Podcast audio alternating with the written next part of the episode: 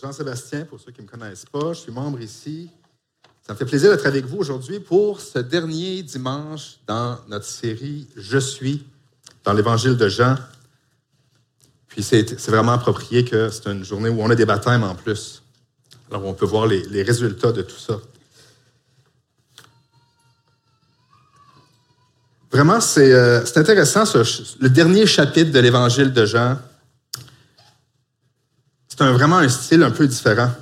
Ça me faisait penser, moi, euh, vous allez comprendre un peu le lien peut-être que je veux faire euh, à un lundi. Je sais pas, est-ce qu'il y en a qui aiment les lundis ici? Oui. Il y en a qui aiment les lundis? T'aimes les lundis?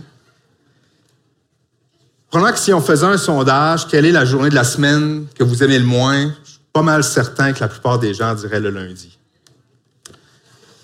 Les gens, la plupart du temps, n'aiment pas le lundi. Non seulement c'est, euh, les gens n'aiment pas le lundi, mais lundi dernier, c'était ce que certains spécialistes appellent le Blue Monday, le lundi bleu, le lundi déprimé.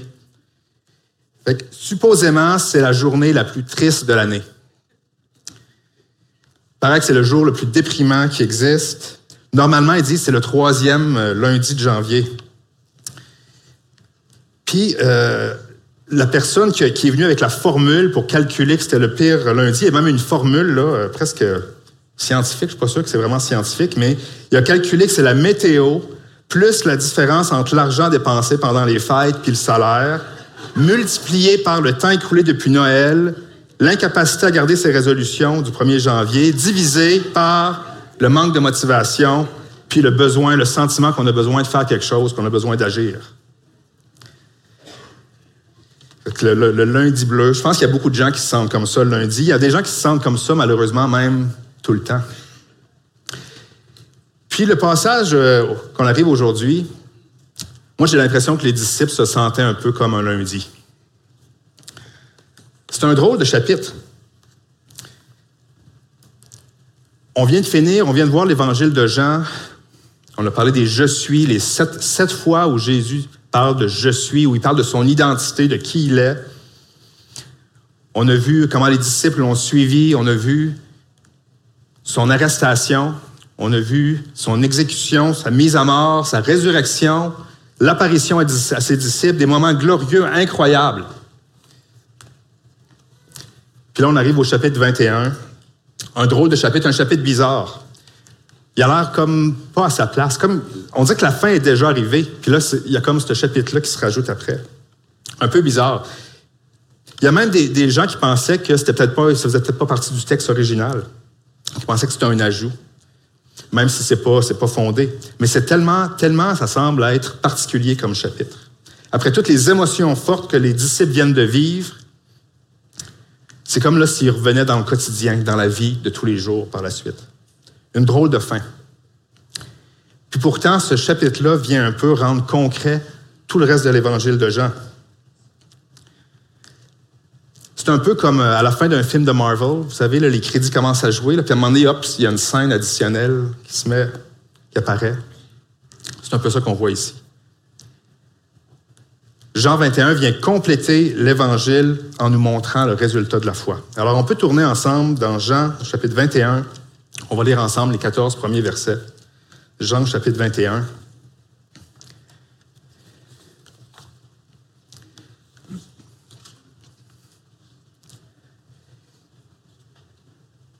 Jean chapitre 21 à partir du verset 1.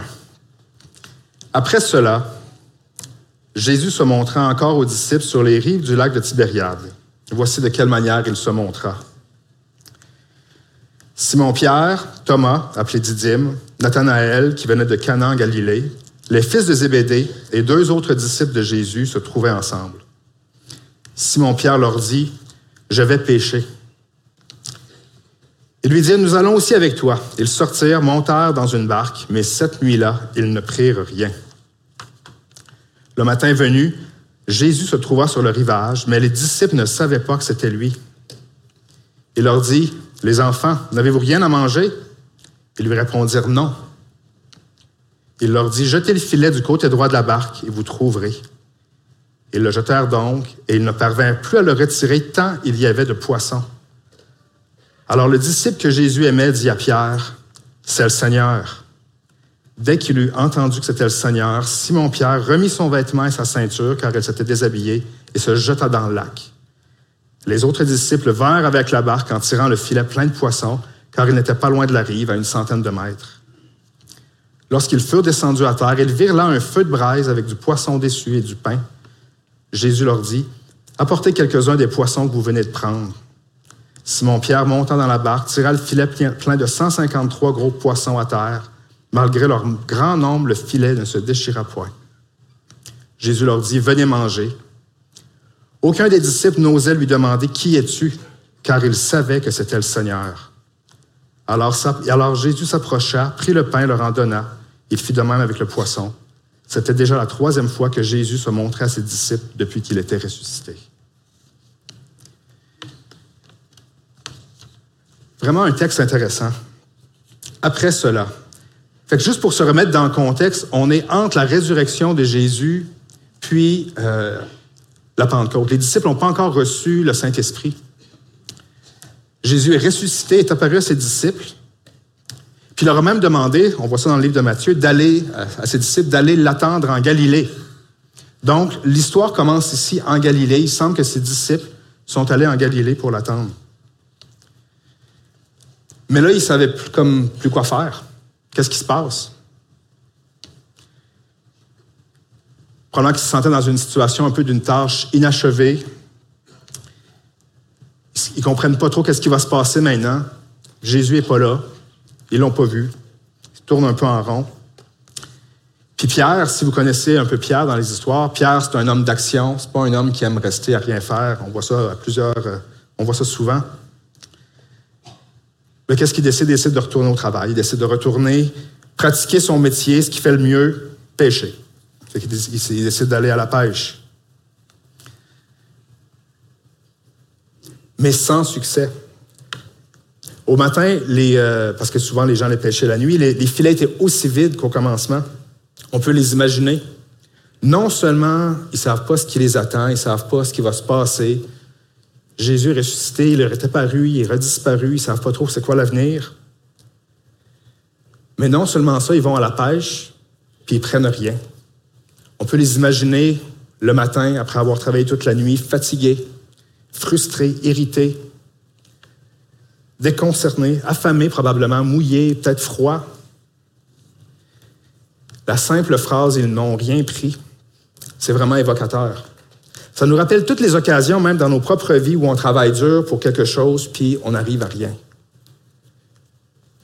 On pourrait dire que c'est une nuit, une nuit d'échec en apparence pour eux.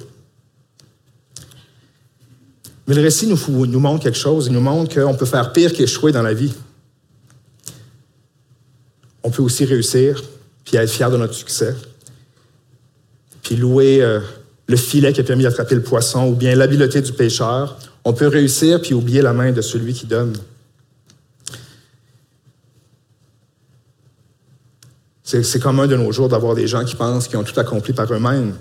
Il y a même une expression, ça s'appelle le self-made man. Quelle drôle d'idée. C'est vraiment révélateur de l'ignorance humaine d'avoir cette prétention-là que quelqu'un peut vraiment être self-made.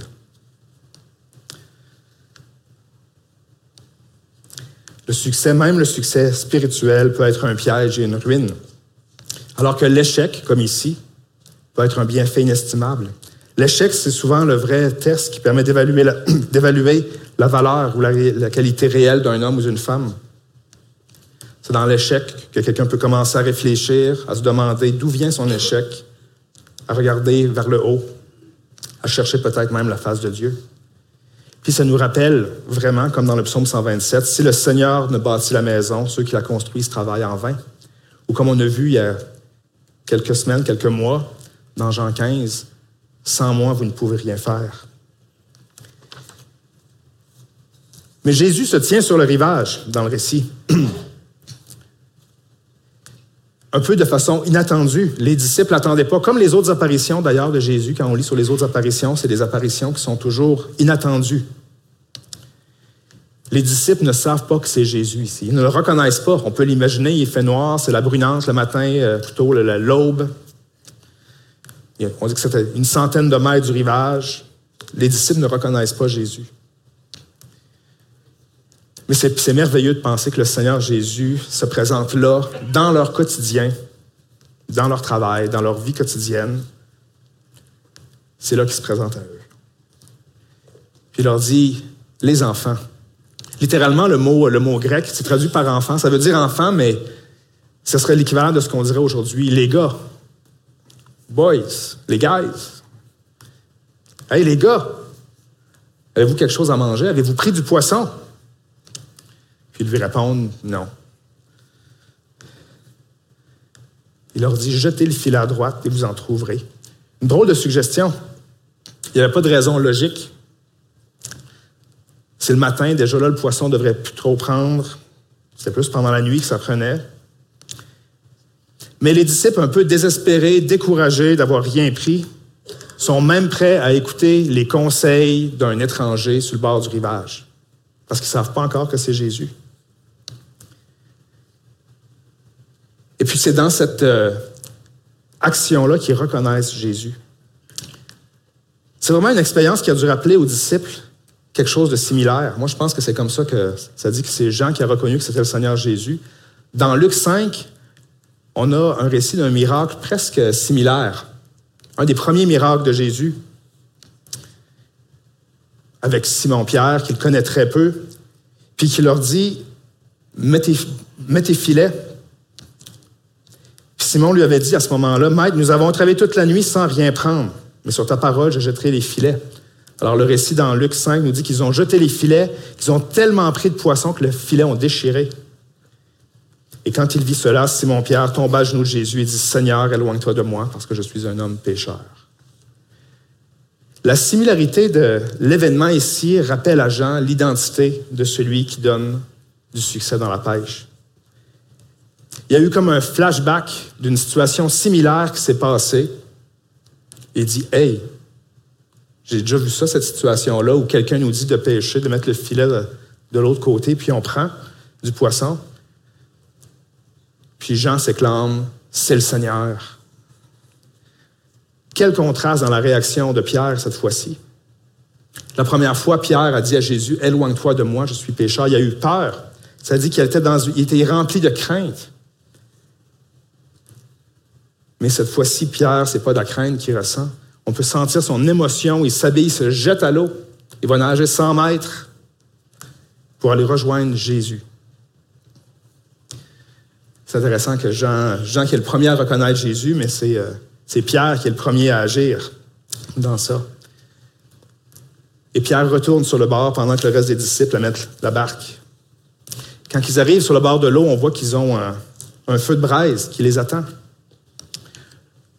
C'est juste euh, un détail, mais c'est intéressant que le, mot utilisé pour décrire le feu de braise, c'est un mot qui est, utilisé seulement deux fois dans l'évangile de Jean. Dans ce passage-ci, où Jésus attend les disciples sur le bord de l'eau, puis aussi euh, quand, quand, Pierre va euh, renier Jésus dans la cour du grand prêtre, c'était le même mot, le même type de feu.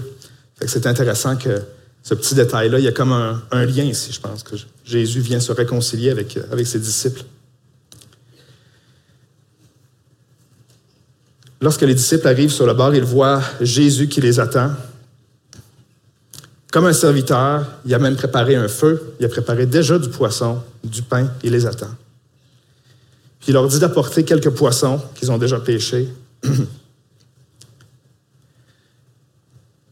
Ça dit que Pierre ramène le filet, 153 gros poissons. C'est drôle, je lisais beaucoup de commentaires, puis il y a toutes sortes de, au fil des siècles, toutes sortes de, de théorie pour expliquer c'est quoi le 153 poissons. Pourquoi 153? Pourquoi tellement spécifique? Il n'y a pas vraiment de raison. Il n'y a pas rien de convaincant qui vient euh, nous montrer ça, mais autre que de nous montrer que probablement que c'est des gens qui étaient vraiment des pêcheurs, qui étaient vraiment des témoins oculaires de ce qui s'est passé, qui ont tellement pris de poissons qu'ils s'en souviennent, hein, qui devaient s'en reparler après. te souviens-tu la fois qu'on a pris 153 poissons? Puis Jésus invite les disciples en disant, venez manger. Puis ce qui est, remarquable, c'est qu'aucun des disciples ose lui demander, qui es-tu? Sachant que c'était le Seigneur. Il y avait quelque chose d'inhabituel dans les apparitions de Jésus. Il semble que les gens, des fois, ne le reconnaissaient pas. dans son corps glorifié, dans cette euh, nouvelle, euh, cette nouvelle réalité de la résurrection. Mais les disciples n'avaient pas à lui demander qui es-tu parce qu'ils savaient que c'était Jésus. Jésus leur donne du pain, leur donne du poisson. Ils mangent ensemble. On peut imaginer Pierre, les larmes aux yeux peut-être, à côté du feu, un feu similaire à lorsqu'il a renié Jésus, en train d'être nourri par Jésus. Ça nous dit que Thomas était là, Thomas qui doutait aussi, qui voulait toucher Jésus parce qu'il doutait que c'était vraiment lui. Et d'autres disciples qui étaient là avec lui pour déjeuner avec Jésus. C'est un récit très court, très simple, une tranche de vie, on pourrait dire. Mais il y a deux choses que j'aimerais faire ressortir par rapport à ce, passage-là. D'abord, ça nous, rappelle comment Jésus veut se révéler, comment Jésus se révèle dans le quotidien de la vie. Puis ensuite, dans le contexte de la conclusion de cette série Je suis, ça vient un peu euh, boucler la boucle sur qui est Jésus vraiment. Alors, voir Jésus dans le quotidien, c'est surprenant qu'au départ, les disciples n'ont pas reconnu Jésus. Mais Jésus vient se faire connaître. Le mot qui, euh, est là, c'est que Jésus leur apparaît, ça vient vraiment lui, c'est vraiment de son initiative. Jésus vient se présenter à ses disciples, c'est lui qui vient se révéler dans leur quotidien. Jésus n'est pas là pour critiquer les disciples d'avoir repris leur ancien, euh, leur ancien métier. Mais Jésus vient leur apporter du succès dans leur, euh, dans leur travail. Mais plus que ça, l'histoire soulève la question à savoir que, à se poser nous-mêmes la question, est-ce que nous, est-ce qu'on attend, est-ce qu'on recherche, est-ce qu'on désire vraiment, ardemment, que la puissance de la résurrection de Jésus soit évidente dans nos vies de tous les jours? Est-ce qu'on croit que Jésus peut transformer nos situations banales ou complexes ou difficiles ou faciles ou les choses routinières? Comme ce filet de pêche-là, Dieu veut remplir nos vies de ces poissons-là. Il veut que ça déborde. Il y a parfois des épisodes dans notre vie de futilité déprimante du travail, des moments de routine. Ça peut être le lundi au travail, de se rendre compte que tout ce qu'on a fait la semaine d'avant a servi à rien. Ça peut être de faire du ménage encore, de ramasser les mêmes choses pour la millième fois de toujours recommencer, d'être dans l'ordinaire. Mais Jésus peut venir se révéler même dans ces moments-là. Il peut transformer ces moments-là dans des moments passionnants. Il y a un équilibre théologique délicat qu'il faut garder dans tout ça. Bien sûr, la, présence de Jésus euh, sur les rivages dans nos vies, ça ne veut pas dire que tout va toujours bien se passer. Il peut y en avoir encore des frustrations, des échecs, des filets vides. Ça, continue de temps à autre. Mais en Jésus, c'est possible de, transformer ces moments-là. Non seulement dans le travail comme les disciples, mais aussi dans l'Église, dans le quotidien, dans la vie à la maison. Jésus veut se révéler à nous dans le quotidien. Dans cette histoire, le changement s'opère quand les disciples écoutent le conseil de Jésus. Jésus leur dit, jetez le filet de l'autre côté, du côté droit. On doit, nous aussi, comme chrétiens, être attentifs à ces paroles de sagesse qui peuvent venir de la parole de Dieu quand on lit la Bible, qui peuvent venir d'un frère ou d'une sœur. Quand on vit dans une relation étroite avec Jésus, on peut être surpris par les petits moments d'inspiration qui se présentent dans le quotidien. Jésus nous invite à déjeuner avec lui. Malheureusement, il y en a beaucoup qui ne voient pas Jésus dans leur vie quotidienne et qui ne répondent pas à cette invitation de déjeuner avec lui parce qu'ils ne le connaissent pas ou qu'ils le connaissent mal. Puis vraiment, j'aimerais vous encourager à chercher chaque jour la présence de Dieu, à déjeuner chaque jour avec Jésus, à le voir agir dans nos vies, dans le quotidien. Comme enfant de Dieu, on a reçu son esprit, Dieu habite en nous. Jésus nous a donné son esprit littéralement, il est avec nous à chaque jour.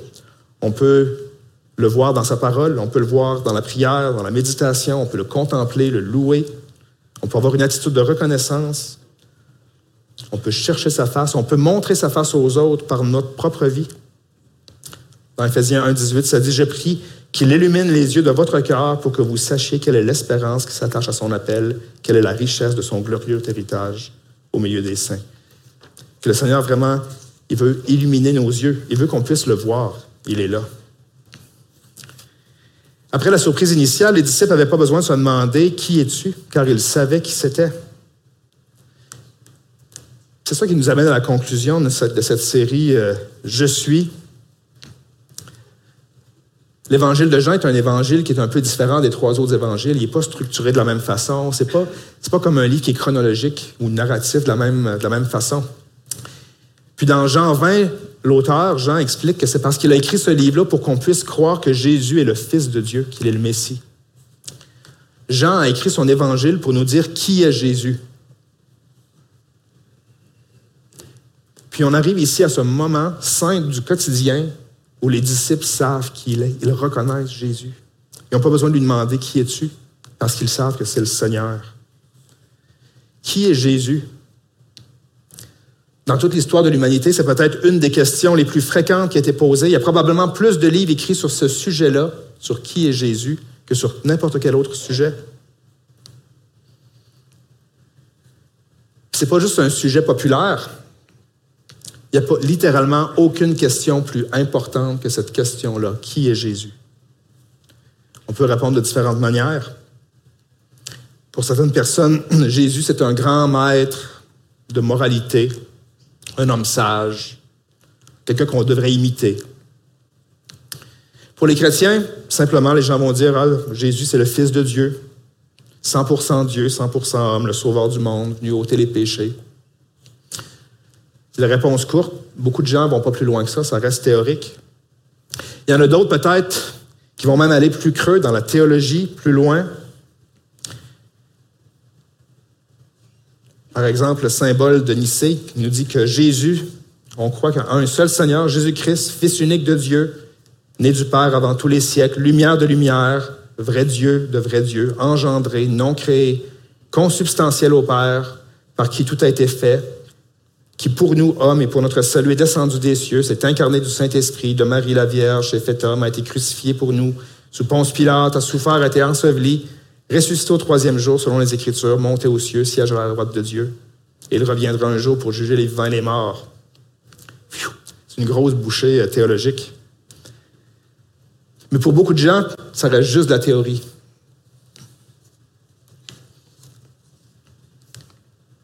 Et pour vraiment répondre à cette question-là, qui est Jésus? Il faut connaître Jésus. Et Jésus se révèle lui-même à nous.